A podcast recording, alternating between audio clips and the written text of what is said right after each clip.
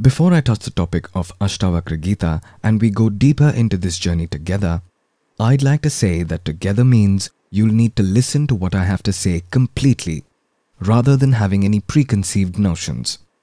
You'll have to listen keeping these preconceived notions aside. These notions may be that someone thinks that I don't even understand things like this. It's not for me. What is this? This is a notion. Someone else might think I already understand these things. I've heard enough people talk about this, I've read enough. Both of them are stuck with these preconceived notions. It is about seeing things as they are, sitting comfortably with an open mind and listening. Listening too can mean seeing, because if you listen carefully, leaving all distractions aside, you'll be able to see what I can see. You can then judge if what you see is the truth for you and me, or if it may be for me but not for you. Am I speaking with a motive or maybe a hidden agenda or my own preconceived notions? Or am I speaking about reality? You'll be able to identify that very easily. Is it a subjective point of view or can the point I'm making be verified time and again by anybody and everybody? Gradually, all of your doubts will come to an end, not temporarily, but permanently all internal conflicts will go down to zero and psychological suffering will cease to exist. What needs to be done on the physical level will continue as it is. That has got nothing to do with this. Now we come to the point of how you're going to listen or how you should listen because we don't really understand how to listen. You'll only be able to listen when you can truly understand the importance of listening to this. Whatever we deem important, we pay attention to what we deem unnecessary, our attention wanders off. Where's everyone's attention? It's where they think the most important things are. People, material things, money, whatever it is. So what is the importance of this? What problem are we trying to solve? Why go through Ashtavakra Gita? We all basically encounter two types of problems. The first is subjective problems at a superficial level which you may have, but I don't, or I may have, but you don't, which means one person may have that problem, but another may not. But there are a few problems that we may term as fundamental problems at a deeper level, which every person has, be it the poorest of the poor or the richest of the rich, be it India, the US, UK, literally anywhere there won't be a single person who doesn't suffer from these problems. These are the problems that we need to find a solution to. In fact, all the questions that you ask are from your own standpoint, as in, I have this problem, or I am suffering from this or that. But we never ask if I truly am or not. Who am I? If you think of yourself as another person or entity, then the whole exercise is pointless. Whatever you are questioning or thinking, if I in the first place is misplaced, let's say you think that I'm a shirt, then whatever you ask thinking you really are a shirt indeed is wrong. A shirt is being born. A shirt dies. Different people are associated with the shirt. This happened to the shirt or that happened to the shirt, whatever it may be. There may be unlimited problems. But we never ask ourselves, am I really a shirt or not? Because the whole world thinks they're a shirt, so even I assume that I'm a shirt and question things on the basis of me being a shirt. In that case, you're even listening to me thinking that you're a shirt. How will you understand anything then? So don't assume anything. Listen with an open mind. What are these fundamental problems that everyone faces then? There is a sense of lack that exists in all of us, a sense of loneliness, a sense of being incomplete, a sense of being limited, a sense of fear, fear of death. So these fundamental problems can be resolved only and only through self-inquiry. There is no other way. Let's say if you said that my problem is that I'm restless. Is restlessness the problem that only one person is facing? Or is it something that the entire humanity faces? So, there are two types of scriptures. One will tell you how you can escape from this restlessness for some time, meaning, do this and you'll have peace of mind for a little while. Do this, then this will happen, or do that, then that will happen. Practice what is written in these scriptures, follow it, control your desires, control your anger, control your greed, control your attachments and expectations. Then one day will come when you are truly enlightened. What is the other way? Whatever is the truth, however it may be, whether you understand it or not, things are being declared. That is what the Ashtavakra Gita is. Now you need to rise to the occasion. You need to leave your notions aside. Whatever preconceived notions or ideas or thoughts you may have, you need to leave them aside and see things as they are. Just keep listening. What will happen is that the truth will then be revealed to us. This urge that we have to seek happiness, is this for one person or does everyone have it? Everyone has it. The search for happiness comes to an end by knowing the truth because I am happiness. I don't have to seek it. The search for the truth comes to an end in understanding that I am the truth. All this running around that the mind is doing is what we call restlessness. The mind seems like it isn't stationary for even a second. Why does that happen? It happens because I feel that I need to be somewhere else. I need to reach somewhere. I need to do something. I need to be something. Everyone is trying to do things to end this restlessness in them, to forget about this restlessness in them. The fact that they are trying to do this is essentially the problem. The moment I understand that I am absolutely complete, all the restlessness vanishes. What is the root cause of all problems? It is that we never question why we keep running around chasing something or the other. Everyone's doing it, so we do it too. Everyone's going in different directions though. They're not all going the same way. Someone wants this, the other that, another wants something totally different. We idealize one of these directions and start following it. When we do finally reach the destination, there's nothing actually there. Then we see someone else or get attracted to something else and start running in that direction. And when we finally reach, there's nothing there either. So, what's the solution to all of this? Stay where you are. Be who you are. You don't need to do anything. The problem you're facing is that you think that you have to reach somewhere. For example, you may think that I have to attain enlightenment. Now, what is enlightenment? Everyone's definition of enlightenment is going to be different. Everyone has some preconceived notions that if I can get this, then I'll be enlightened. Or, I'll be enlightened when I see the light. Let's say you do see the light. Is it the end of restlessness? So, how do we get rid of this restlessness? There's someone who's telling you that you don't need to do anything. Just take a step back, relax, and listen to what I have to say. If you deeply understand that you don't need to go anywhere, you're already there. Do you need thought then? This is called the state of thoughtlessness. People haven't been able to understand this. They think thoughtlessness means either a state of intense concentration or a deep sleep. You don't need this.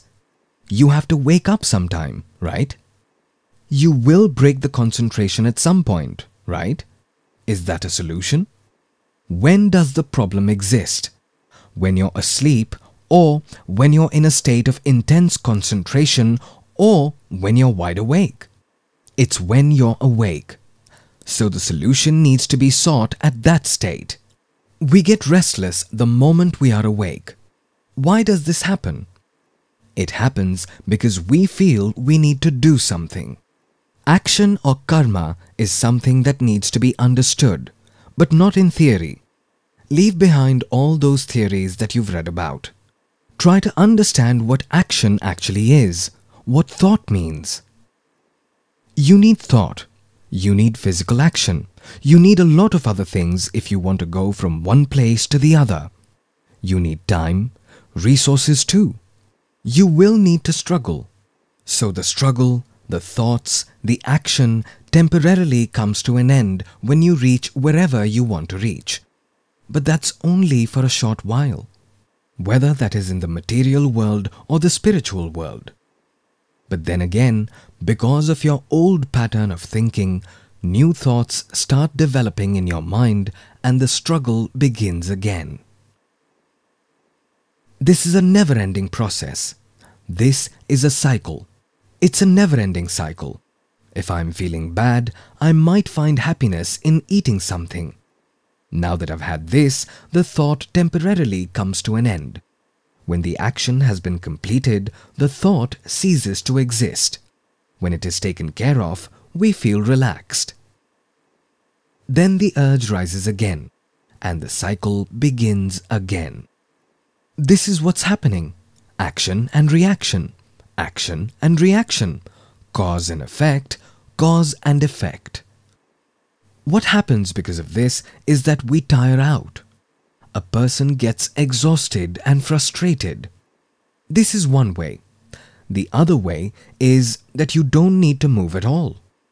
Moving in the sense that thoughts like I want to be someone, or I want to do something, or I want something. You don't need such thoughts because you're already what you need to be. Just sit back, relax, and understand who you actually are. Once you've completely understood yourself, the work has already been done. Now there's no need of the knowledge or words that helped you to see the truth. So all the baggage of words cease to exist. Once you reach from one place to the other, is the thought of reaching that place required anymore? No. That thought comes to an end. But what happens there is that another desire manifests that I need to go somewhere because the sense of incompleteness still exists. However, once you understand that I don't need to reach anywhere, I don't need to change who I am, the sense of incompleteness ceases to exist. Not just temporarily, but permanently. Let's now start with Ashtavakra Gita, there are many stories related to this that I won't go into now, about who Ashtavakra was, who King Janak was, but the most important thing that needs to be understood is that King Janak is not a specific person, because every ruler of that kingdom was called Janak. So you can look at Janak as somebody who wants to know the truth, and Ashtavakra as somebody who knows the truth. King Janak asks Ashtavakra, Dear Lord, how do I gain self-knowledge? How will I attain salvation? How is abstinence attained? Please answer my questions. These questions are the essence of all Vedas and Upanishads. The beauty of Ashtavakra Gita is it bypasses all the systems for realizing the self. It's not a methodology to teach you to become something or to do something. It's absolutely direct. A direct question is asked to which a direct answer is given. The point at which Ashtavakra Gita starts is the end of spirituality. This is the end. How do I gain self-knowledge? How will I attain salvation? How is abstinence attained? Each of these things has to be understood deeply because the problem is that each of these words has a predefined image in our mind. You might think that salvation means that I would have attained complete peace of mind and would be sitting at a fixed place all day, meditating. Somebody else might think that with salvation some energy will erupt from within and things will follow and I'll be one. Whatever it is. When I experience this, then is when I'll attain salvation. salvation is something which only superhumans can attain and it's not for me. I'm too naive for this. I don't understand all this stuff. I can't attain salvation. There are a lot of preconceived notions about salvation in our mind. And the word salvation is such that whenever you hear it, it feels as if something has to be done to attain it. This is the limitation of words. Salvation means there is a bondage. Therefore, you need to break free. If there is no bondage, then what is it that you want salvation from? But what is true salvation? It will become clearer as we move ahead. The understanding of the fact that there is absolutely no bondage of any kind is salvation. Here, we're talking about the solution to gain self-knowledge. When is the word solution or upay used? Upay means the means to do something. Like we say, we need to solve this. What is the solution to this? What's the way out of this? Why do we need a road? To reach the destination. So upai or solution is connected to upeya. Upeya means the ultimate goal. So the upai or solution is self-knowledge and upeya is salvation. The goal is salvation and the solution to this is abstinence. What does abstinence mean? Whatever you have thought, understood, known until now, you put a question mark on them and leave them aside. You neither need to accept them as correct nor tag them as incorrect. Put a question mark and now sit back and listen. That is abstinence. Otherwise, how will self-knowledge be gained? How will you understand such a deep topic? If you hold on to your existing beliefs and keep them within you, that is what the bondage is. So just put a question mark on them and stop right there. You don't need to analyze your beliefs. Just put a question mark. It might be correct. It may be wrong. Leave it. Now you're neutral. Now, neither are you here nor are you there. You're neither saying that whatever you've heard, listened, understood until today is incorrect, nor are you claiming them to be correct. Let me find out. Let me see things as they are. This is abstinence. That is when you are ready to listen. So what is Ashtavakraji's answer here? If you want salvation, then leave the sense objects as if they are poison and embrace forgiveness, simplicity, kindness, contentment and truth like an elixir. Now he has said this, but how many people have truly understood it? Everyone is in a hurry. They all get lost. Millions of people get lost after reading this. Why? Because people have a habit of listening to stories. Even a straightforward case is woven into a story right away. So, what was the story in this case? If you want salvation, then leave the sense objects as if they are poison. What does the term sense objects mean here? We have five senses. There are five corresponding sensing objects. All the impressions related to them within our mind, which is known as memory, all of these are sense objects. And all the sense objects are equivalent to poison. Leave them. So what did people make out of this? As soon as they heard these lines, since they are habitual to stories, they instantly made up a story in their mind. Leave everything. Leave everything. Leave everything. What happened to such people? They left everything but got nothing in return. And they think that they've left everything. What did they leave? Everything is one of the sense objects. In that case, Leave eating too. Stop drinking water. Stop seeing. Stop smelling. Forsake the sensation of feeling hot or cold too. If you think there's a way to leave these things, go ahead, leave them. People left society. They left their families, their innocent kids too. Why should they be abandoned? What was their mistake? Who will look after them? Leave everything, leave everything, leave everything. Who is the person leaving everything? Why aren't they seeing him? They didn't leave him. The person who left everything wasn't abandoned. That person is me. Me is still very much a part of them. And they're talking about leaving things outside of themselves. These people are the ones who are lost. This has to be understood deeply, without any hurry, step by step, calmly and peacefully. What does it mean? If you want salvation, then leave the sense objects as if they are poison. What does this line mean? So there's a medicine, a sense object. It's not poison. If you're ill, is there something wrong in taking medication? Is there a problem with the medicine? No.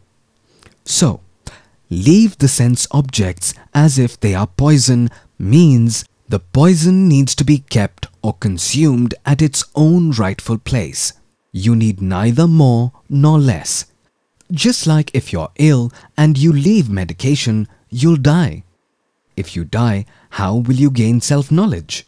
Who will gain self-knowledge? If you needed only a small amount of medicine but instead overdosed, you'll still die. So more or less of something are extremes. These extremes need to be given up. Eating too much or not having anything at all, this needs to be given up. If you drink excess water, that is wrong. And if you don't drink, that too is wrong. In one word, moderation is what you need. Everything has to be done within limits. If you're able to do things within limits, then there is no better monk or saint than you. This is the biggest form of self-discipline. So, the person who is doing things within limits, he'll be peaceful. Now he is ready to listen. The one who is hungry and is listening to Ashtavakra Gita, he won't be able to listen. His focus will be on his hunger. The one who has eaten in excess, even he won't be able to listen. He'll be sleeping. But he who has eaten within his limits, neither more nor less, will have no problem at all. There is a pleasure in eating. Can we give up that pleasure? Is that pleasure bad? What's bad about it? It is good. That's the reason you're eating. If there was zero pleasure in eating, if there was pain, would we eat? We would die. So don't leave pleasure. Don't leave food. Don't leave people. Don't leave anything. Give only as much importance to things as they require. You have to move ahead in your life peacefully. We can call it the middle path. Call it a balanced life. So what did you leave? You stopped doing things in extremes. That is what leaving is. Secondly, at your level of understanding, you left this misconception that the sense objects are an end in itself. These are all upay or solution, not upeya or the end goal. This means these are the means to reach an end. This is not the end in itself. You need an object at every point, so you can't leave the object. You felt hungry, you picked up a knife, you chopped up some vegetables. What is all this? What is a knife? It's an object. You caught hold of the object, held the vegetable, chopped it, cooked it. You are also thinking about it. What spices and how much of the spices you're going to use. So, you didn't even leave the thoughts. When you look at it, you'll even salivate. Because if you like the taste and if your upbringing has been such, then you don't even leave that feeling. You didn't leave anything. Food is prepared. You're having it. You're eating within limits, neither in excess nor less. What was the outcome of all of this? You gained good health. Now you've got to use that good health to know the truth and to understand the truth. This whole world is confused between means and ends. Means have been thought of as ends. Money is a means, not an end. It's useful. Money is not the problem. You're thinking of money as an end goal. That is the problem. Or you're thinking that the end goal is whatever you want to buy with that money. That is the problem. I need money. Why do I need it? So that I lead a comfortable life. Why is a comfortable life needed?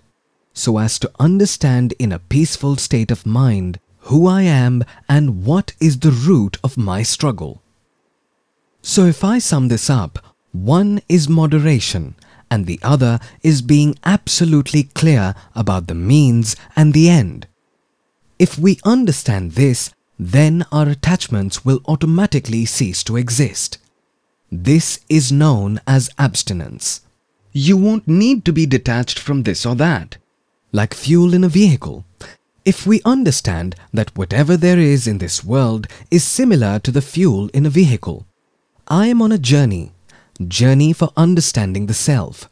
For this purpose, whatever there is is all similar to the fuel required by a vehicle to run. So I'm not attached to the fuel. I'm focused on the journey. This is called abstinence.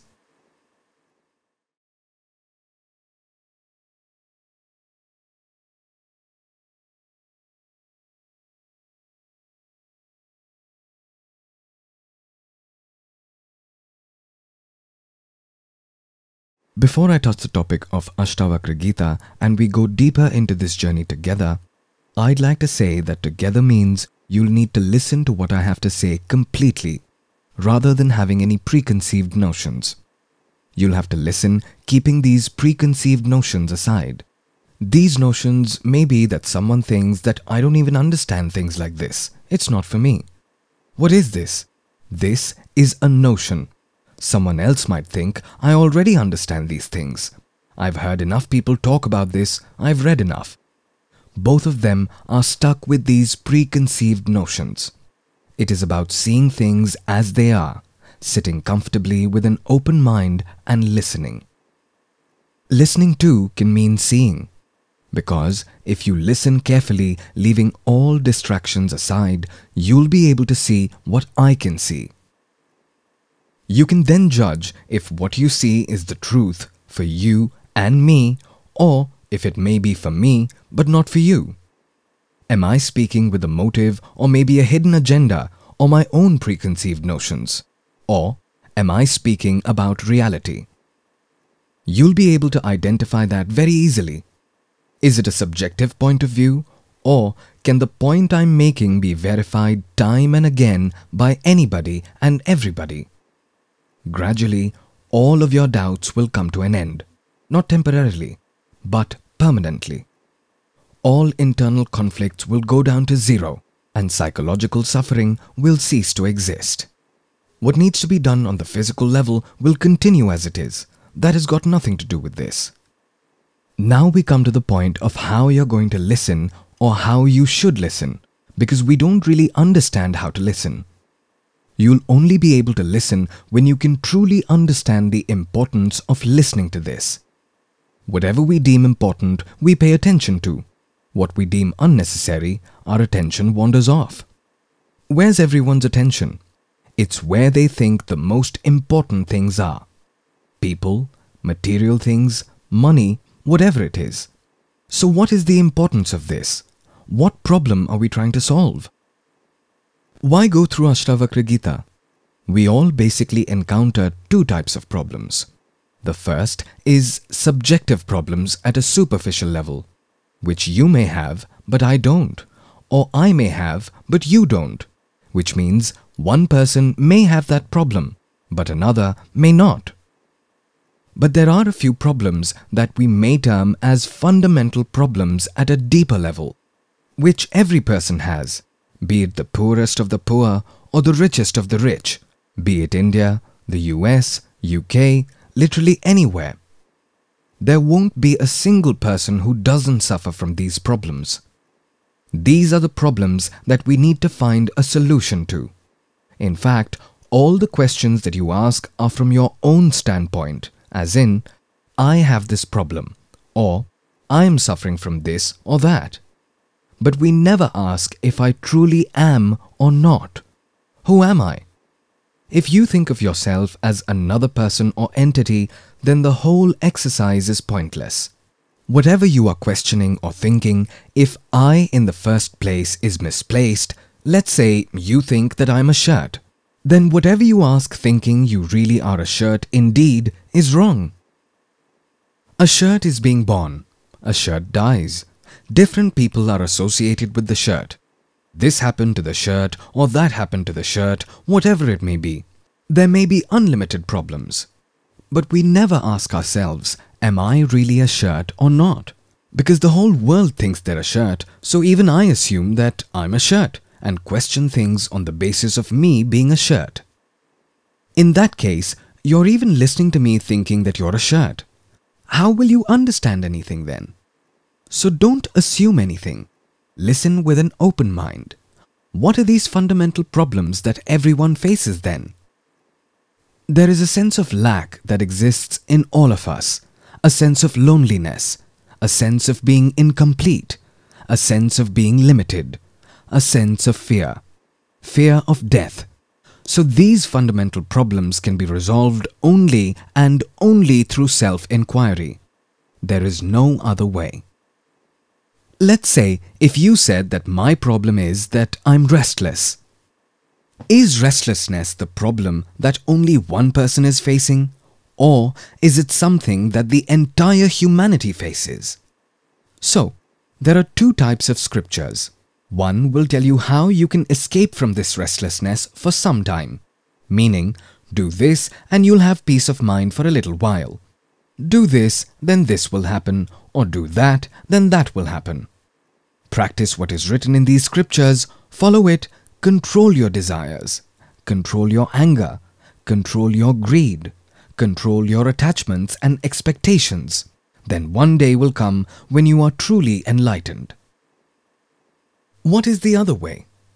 Whatever is the truth, however it may be, whether you understand it or not, things are being declared. That is what the Ashtavakra Gita is. Now you need to rise to the occasion. You need to leave your notions aside. Whatever preconceived notions or ideas or thoughts you may have, you need to leave them aside and see things as they are. Just keep listening. What will happen is that the truth will then be revealed to us.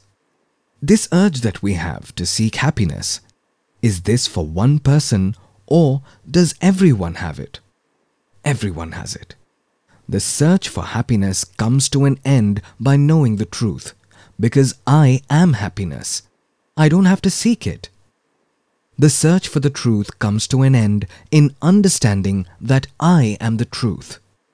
All this running around that the mind is doing is what we call restlessness. The mind seems like it isn't stationary for even a second. Why does that happen? It happens because I feel that I need to be somewhere else. I need to reach somewhere. I need to do something. I need to be something. Everyone is trying to do things to end this restlessness in them, to forget about this restlessness in them. The fact that they are trying to do this is essentially the problem. The moment I understand that I am absolutely complete, all the restlessness vanishes. What is the root cause of all problems? It is that we never question why we keep running around chasing something or the other. Everyone's doing it, so we do it too. Everyone's going in different directions though. They're not all going the same way. Someone wants this, the other that, another wants something totally different we idealize one of these directions and start following it. When we do finally reach the destination, there's nothing actually there. Then we see someone else or get attracted to something else and start running in that direction. And when we finally reach, there's nothing there either. So, what's the solution to all of this? Stay where you are. Be who you are. You don't need to do anything. The problem you're facing is that you think that you have to reach somewhere. For example, you may think that I have to attain enlightenment. Now, what is enlightenment? Everyone's definition of enlightenment is going to be different. Everyone has some preconceived notions that if I can get this, then I'll be enlightened. Or, I'll be enlightened when I see the light. Let's say you do see the light. Is it the end of restlessness? So, how do we get rid of this restlessness? There's someone who's telling you that you don't need to do anything. Just take a step back, relax, and listen to what I have to say. If you deeply understand that you don't need to go anywhere, you're already there. Do you need thought then? This is called the state of thoughtlessness. People haven't been able to understand this. They think thoughtlessness means either a state of intense concentration or a deep sleep. You don't need this. You have to wake up sometime, right? You will break the concentration at some point, right? Is that a solution? When does the problem exist? When you're asleep or when you're in a state of intense concentration or when you're wide awake? It's when you're awake. So the solution needs to be sought at that state. We get restless the moment we are awake. Why does this happen? It happens because we feel we need to do something. Action or karma is something that needs to be understood, but not in theory. Leave behind all those theories that you've read about. Try to understand what action actually is, what thought means. You need thought. You need physical action. You need a lot of other things if you want to go from one place to the other. You need time, resources too. You will need to struggle. So the struggle, the thoughts, the action temporarily comes to an end when you reach wherever you want to reach. But that's only for a short while, whether that is in the material world or the spiritual world.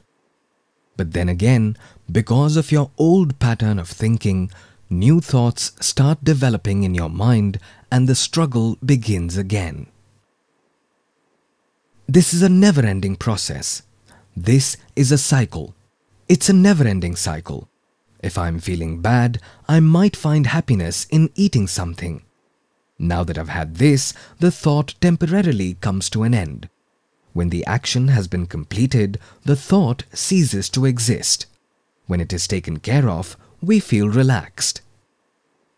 Then the urge rises again, and the cycle begins again. This is what's happening action and reaction action and reaction, cause and effect, cause and effect. What happens because of this is that we tire out. A person gets exhausted and frustrated. This is one way. The other way is that you don't need to move at all. Moving in the sense that thoughts like I want to be someone, or I want to do something, or I want something. You don't need such thoughts because you're already what you need to be. Just sit back, relax, and understand who you actually are. Once you've completely understood yourself, the work has already been done. Now there's no need of the knowledge or words that helped you to see the truth. So all the baggage of words cease to exist. Once you reach from one place to the other, is the thought of reaching that place required anymore? No. That thought comes to an end. But what happens there is that another desire manifests that I need to go somewhere because the sense of incompleteness still exists. However, once you understand that I don't need to reach anywhere, I don't need to change who I am, the sense of incompleteness ceases to exist. Not just temporarily, but permanently. Let's now start with Ashtavakra Gita. There are many stories related to this that I won't go into now, about who Ashtavakra was, who King Janak was, but the most important thing that needs to be understood is that King Janak is not a specific person, because every ruler of that kingdom was called Janak. So you can look at Janak as somebody who wants to know the truth. and Ashtavakra as somebody who knows the truth. King Janak asks Ashtavakra, Dear Lord, how do I gain self-knowledge? How will I attain salvation? How is abstinence attained? Please answer my questions. These questions are the essence of all Vedas and Upanishads. The beauty of Ashtavakra Gita is it bypasses all the systems for realizing the self. It's not a methodology to teach you to become something or to do something. It's absolutely direct. A direct question is asked to which a direct answer is given. The point at which Ashtavakra Gita starts is the end of spirituality. This is the end. How do I gain self-knowledge? How will I attain salvation? How is abstinence attained? Each of these things has to be understood deeply because the problem is that each of these words has a predefined image in our mind. You might think that salvation means that I would have attained complete peace of mind and would be sitting at a fixed place all day, meditating. Somebody else might think that with salvation some energy will erupt from within and things will follow and I'll be one. Whatever it is. When I experience this, then is when I'll attain salvation. Salvation is something which only superhumans can attain and it's not for me. I'm too naive for this. I don't understand all this stuff. I can't attain salvation. There are a lot of preconceived notions about salvation in our mind. And the word salvation is such that whenever you hear it, it feels as if something has to be done to attain it. This is the limitation of words. Salvation means there is a bondage. Therefore, you need to break free. If there is no bondage, then what is it that you want salvation from? But what is true salvation? It will become clearer as we move ahead. The understanding of the fact that there is absolutely no bondage of any kind is salvation. Here, we're talking about the solution to gain self-knowledge. When is the word solution or upay used? Upay means the means to do something. Like we say, we need to solve this. What is the solution to this? What's the way out of this? Why do we need a road? To reach the destination. So upay or solution is connected to upeya. Upeya means the ultimate goal. So the upay or solution is self-knowledge and upeya is salvation. The goal is salvation and the solution to this is abstinence. What does abstinence mean?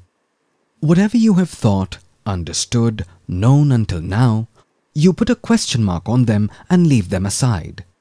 You neither need to accept them as correct nor tag them as incorrect. Put a question mark and now sit back and listen. That is abstinence. Otherwise, how will self-knowledge be gained? How will you understand such a deep topic?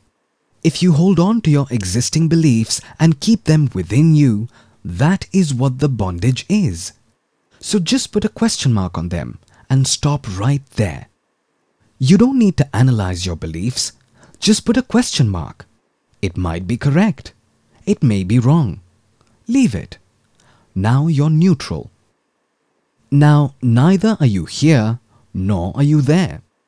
You're neither saying that whatever you've heard, listened, understood until today is incorrect, nor are you claiming them to be correct. Let me find out. Let me see things as they are. This is abstinence. That is when you are ready to listen.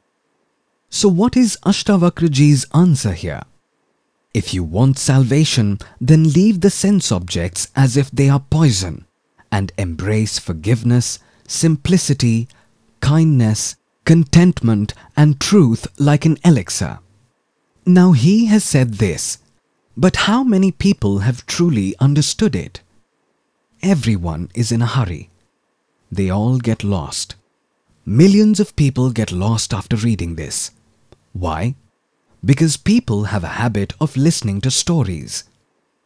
Even a straightforward case is woven into a story right away. So, what was the story in this case? If you want salvation, then leave the sense objects as if they are poison. What does the term sense objects mean here? We have five senses.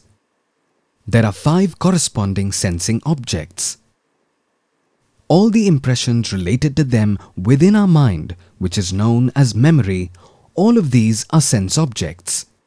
And all the sense objects are equivalent to poison. Leave them. So what did people make out of this? As soon as they heard these lines, since they are habitual to stories, they instantly made up a story in their mind. Leave everything. Leave everything. Leave everything. What happened to such people? They left everything but got nothing in return. And they think that they've left everything. What did they leave? Everything is one of the sense objects. In that case, leave eating too. Stop drinking water. Stop seeing. Stop smelling. Forsake the sensation of feeling hot or cold too. If you think there's a way to leave these things, go ahead, leave them. People left society. They left their families, their innocent kids too. Why should they be abandoned? What was their mistake? Who will look after them? Leave everything, leave everything, leave everything. Who is the person leaving everything? Why aren't they seeing him? They didn't leave him. The person who left everything wasn't abandoned. That person is me. Me is still very much a part of them. And they're talking about leaving things outside of themselves. These people are the ones who are lost. This has to be understood deeply, without any hurry, step by step, calmly and peacefully. What does it mean? If you want salvation, then leave the sense objects as if they are poison. What does this line mean? So there's a medicine, a sense object. It's not poison. If you're ill, is there something wrong in taking medication? Is there a problem with the medicine? No. So, leave the sense objects as if they are poison means the poison needs to be kept or consumed at its own rightful place.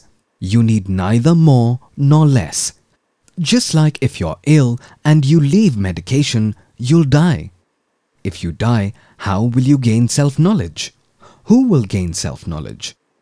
If you needed only a small amount of medicine but instead overdosed, you'll still die.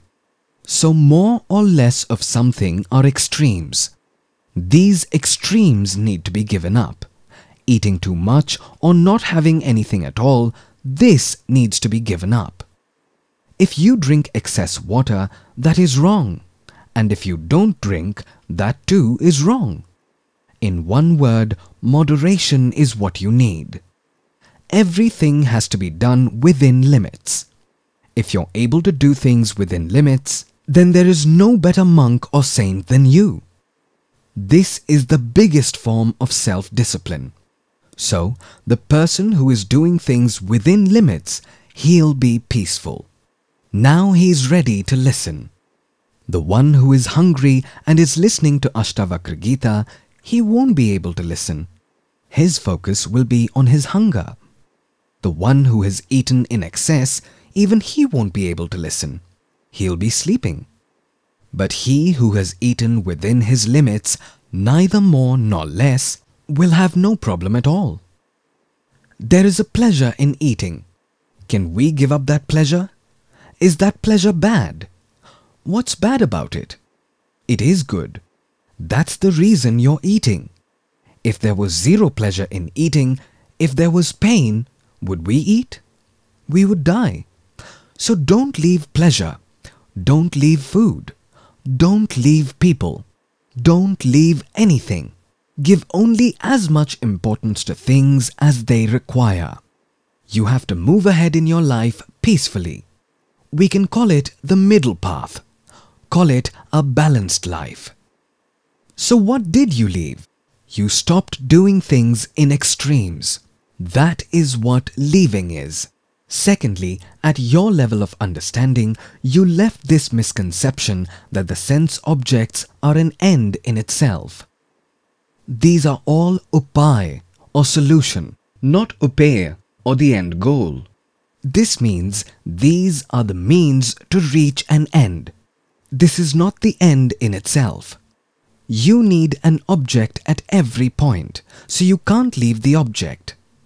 You felt hungry, you picked up a knife, you chopped up some vegetables. What is all this? What is a knife? It's an object. You caught hold of the object, held the vegetable, chopped it, cooked it. You are also thinking about it. What spices and how much of the spices you're going to use. So, you didn't even leave the thoughts. When you look at it, you'll even salivate. Because if you like the taste and if your upbringing has been such, then you don't even leave that feeling. You didn't leave anything. Food is prepared. You're having it. You're eating within limits, neither in excess nor less. What was the outcome of all of this? You gained good health. Now you've got to use that good health to know the truth and to understand the truth. This whole world is confused between means and ends. Means have been thought of as ends.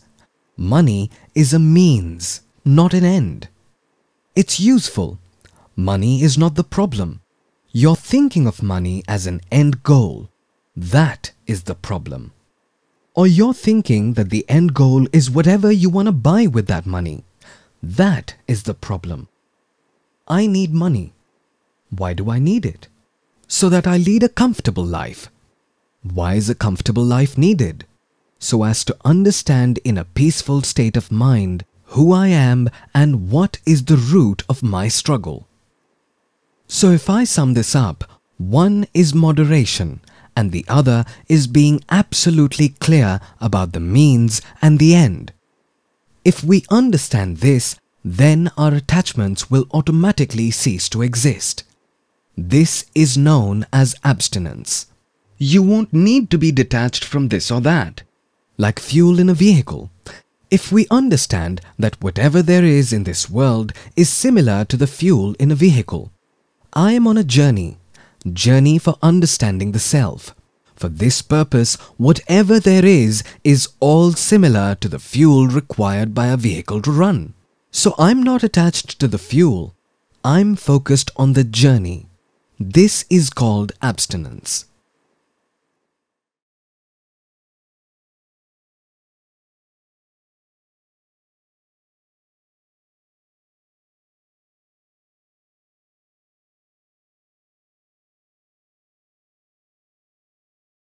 Before I touch the topic of Ashtavakra Gita and we go deeper into this journey together, I'd like to say that together means you'll need to listen to what I have to say completely rather than having any preconceived notions.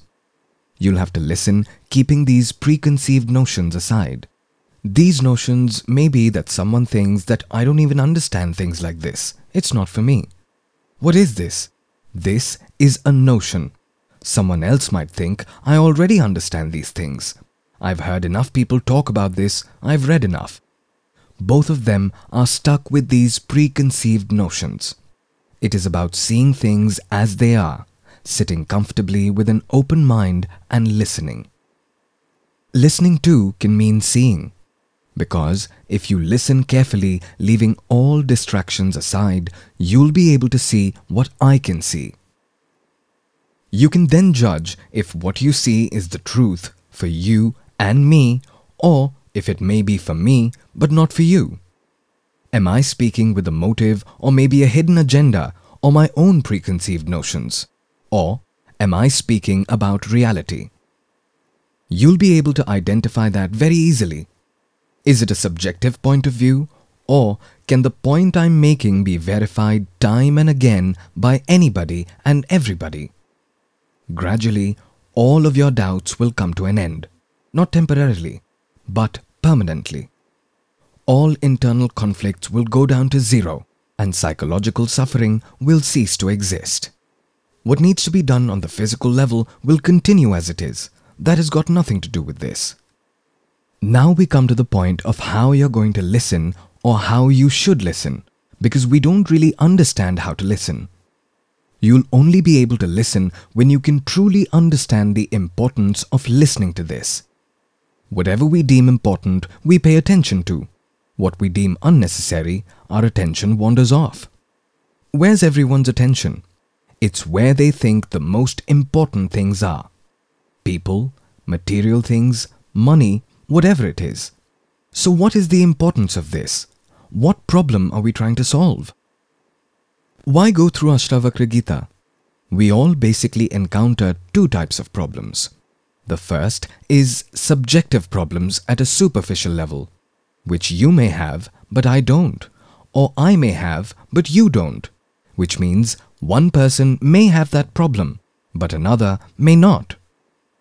But there are a few problems that we may term as fundamental problems at a deeper level, which every person has, be it the poorest of the poor or the richest of the rich, be it India, the US, UK, literally anywhere. There won't be a single person who doesn't suffer from these problems. These are the problems that we need to find a solution to. In fact, all the questions that you ask are from your own standpoint, as in, I have this problem, or I am suffering from this or that. But we never ask if I truly am or not. Who am I?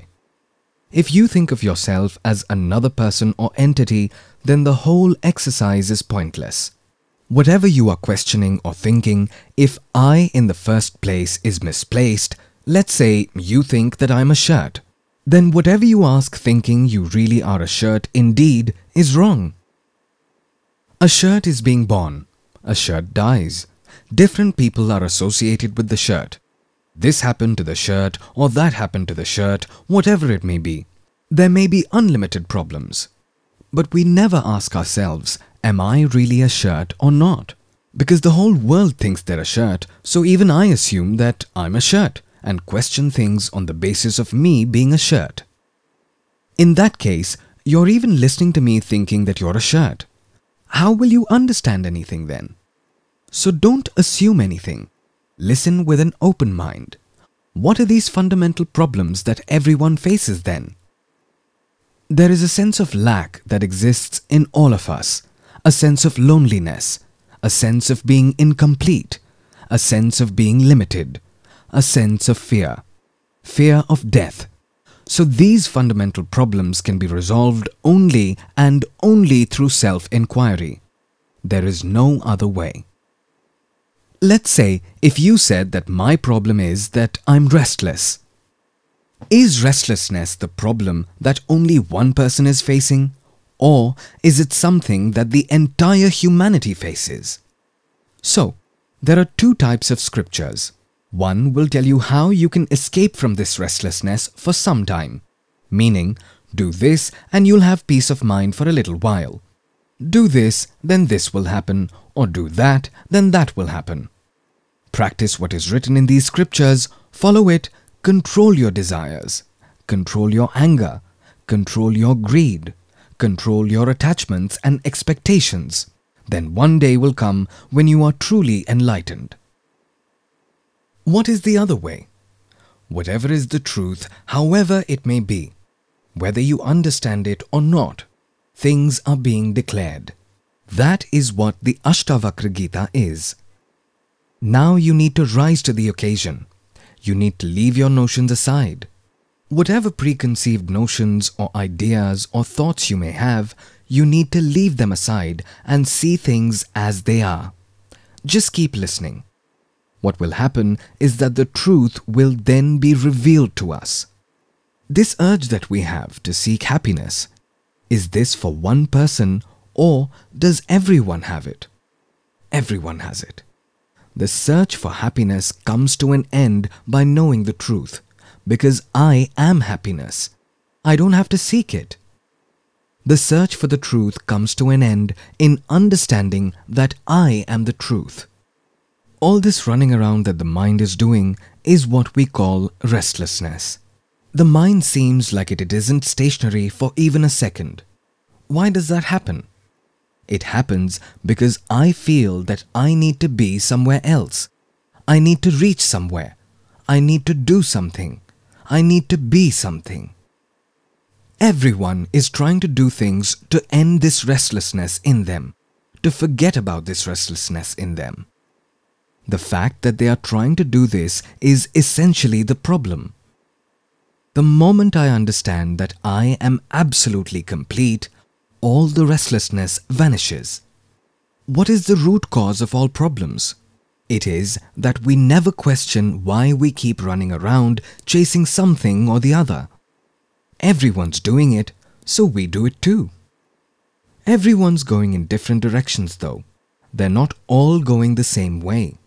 Someone wants this, the other that, another wants something totally different we idealize one of these directions and start following it. When we do finally reach the destination, there's nothing actually there. Then we see someone else or get attracted to something else and start running in that direction. And when we finally reach, there's nothing there either. So, what's the solution to all of this? Stay where you are. Be who you are. You don't need to do anything. The problem you're facing is that you think that you have to reach somewhere.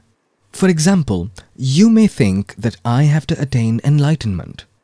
Now, what is enlightenment?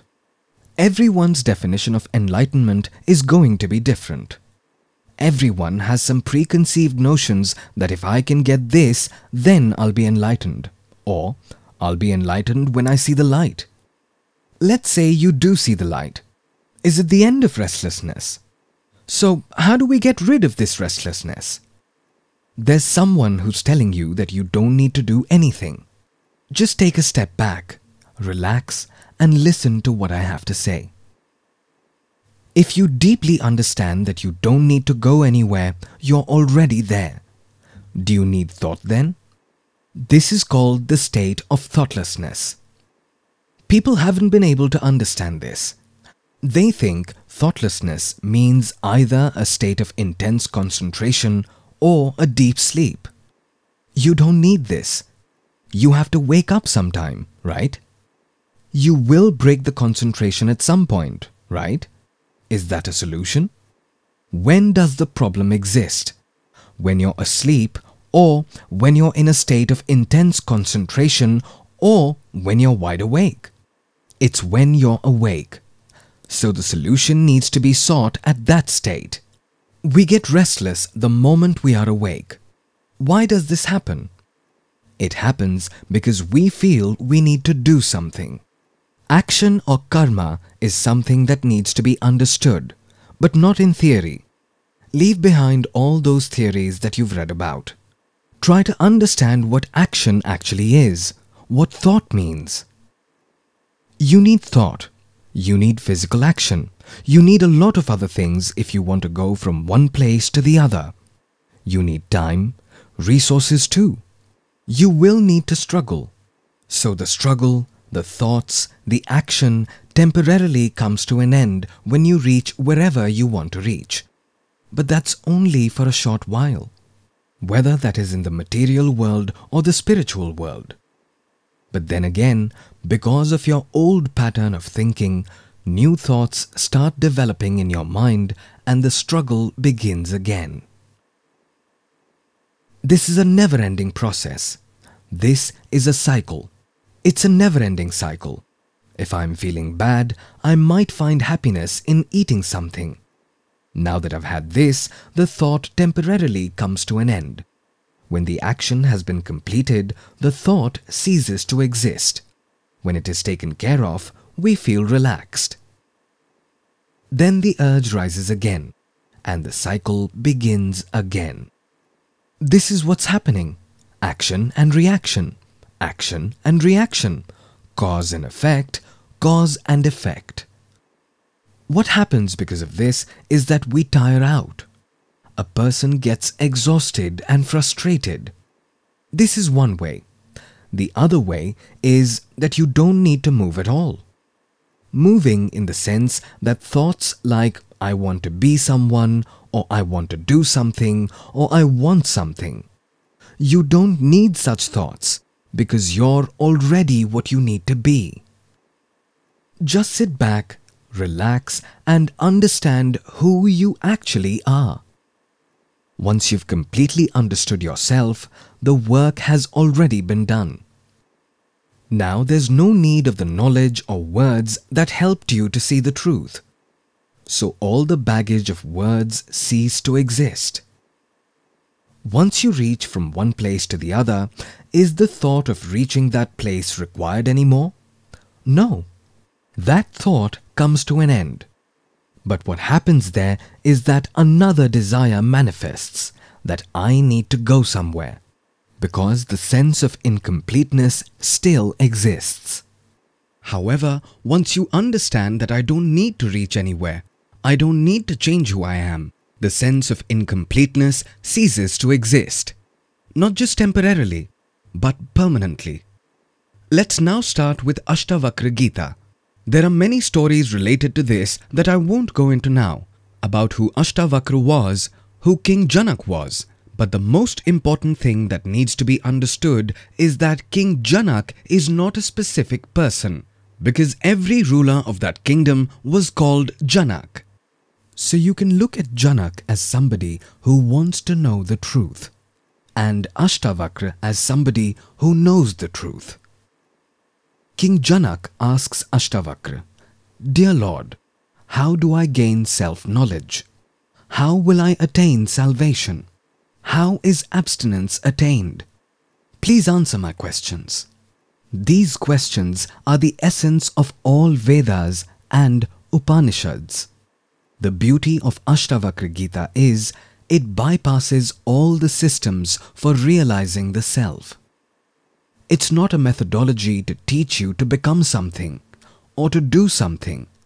It's absolutely direct. A direct question is asked to which a direct answer is given. The point at which Ashtavakra Gita starts is the end of spirituality. This is the end. How do I gain self-knowledge? How will I attain salvation? How is abstinence attained? Each of these things has to be understood deeply because the problem is that each of these words has a predefined image in our mind. You might think that salvation means that I would have attained complete peace of mind and would be sitting at a fixed place all day, meditating. Somebody else might think that with salvation some energy will erupt from within and things will follow and I'll be one. Whatever it is. When I experience this, then is when I'll attain salvation. Salvation is something which only superhumans can attain and it's not for me. I'm too naive for this. I don't understand all this stuff. I can't attain salvation. There are a lot of preconceived notions about salvation in our mind. And the word salvation is such that whenever you hear it, it feels as if something has to be done to attain it. This is the limitation of words. Salvation means there is a bondage. Therefore, you need to break free. If there is no bondage, then what is it that you want salvation from? But what is true salvation? It will become clearer as we move ahead. The understanding of the fact that there is absolutely no bondage of any kind is salvation. Here, we're talking about the solution to gain self-knowledge. When is the word solution or upay used? Upay means the means to do something. Like we say, we need to solve this. What is the solution to this? What's the way out of this? Why do we need a road? To reach the destination. So upai or solution is connected to upeya. Upeya means the ultimate goal. So the upai or solution is self-knowledge and upeya is salvation. The goal is salvation, and the solution to this is abstinence. What does abstinence mean? Whatever you have thought, understood, known until now, you put a question mark on them and leave them aside. You neither need to accept them as correct nor tag them as incorrect. Put a question mark and now sit back and listen. That is abstinence. Otherwise, how will self knowledge be gained? How will you understand such a deep topic? If you hold on to your existing beliefs and keep them within you, that is what the bondage is. So just put a question mark on them and stop right there. You don't need to analyze your beliefs. Just put a question mark. It might be correct. It may be wrong. Leave it. Now you're neutral. Now, neither are you here nor are you there. You're neither saying that whatever you've heard, listened, understood until today is incorrect, nor are you claiming them to be correct. Let me find out. Let me see things as they are. This is abstinence. That is when you are ready to listen.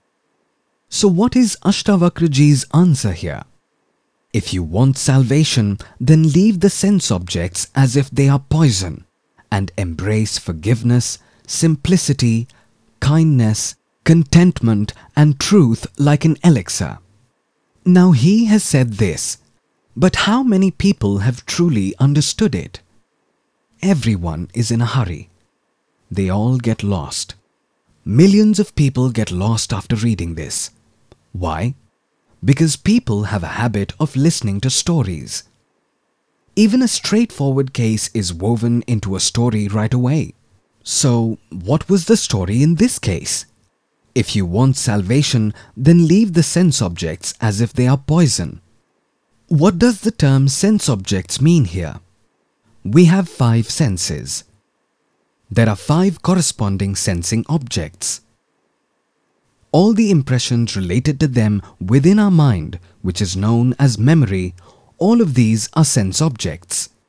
And all the sense objects are equivalent to poison. Leave them.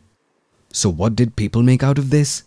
As soon as they heard these lines, since they are habitual to stories, they instantly made up a story in their mind. Leave everything. Leave everything. Leave everything. What happened to such people?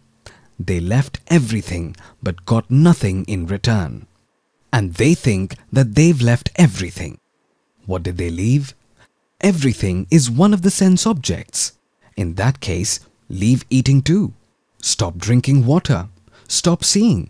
Stop smelling. Forsake the sensation of feeling hot or cold too. If you think there's a way to leave these things, go ahead, leave them.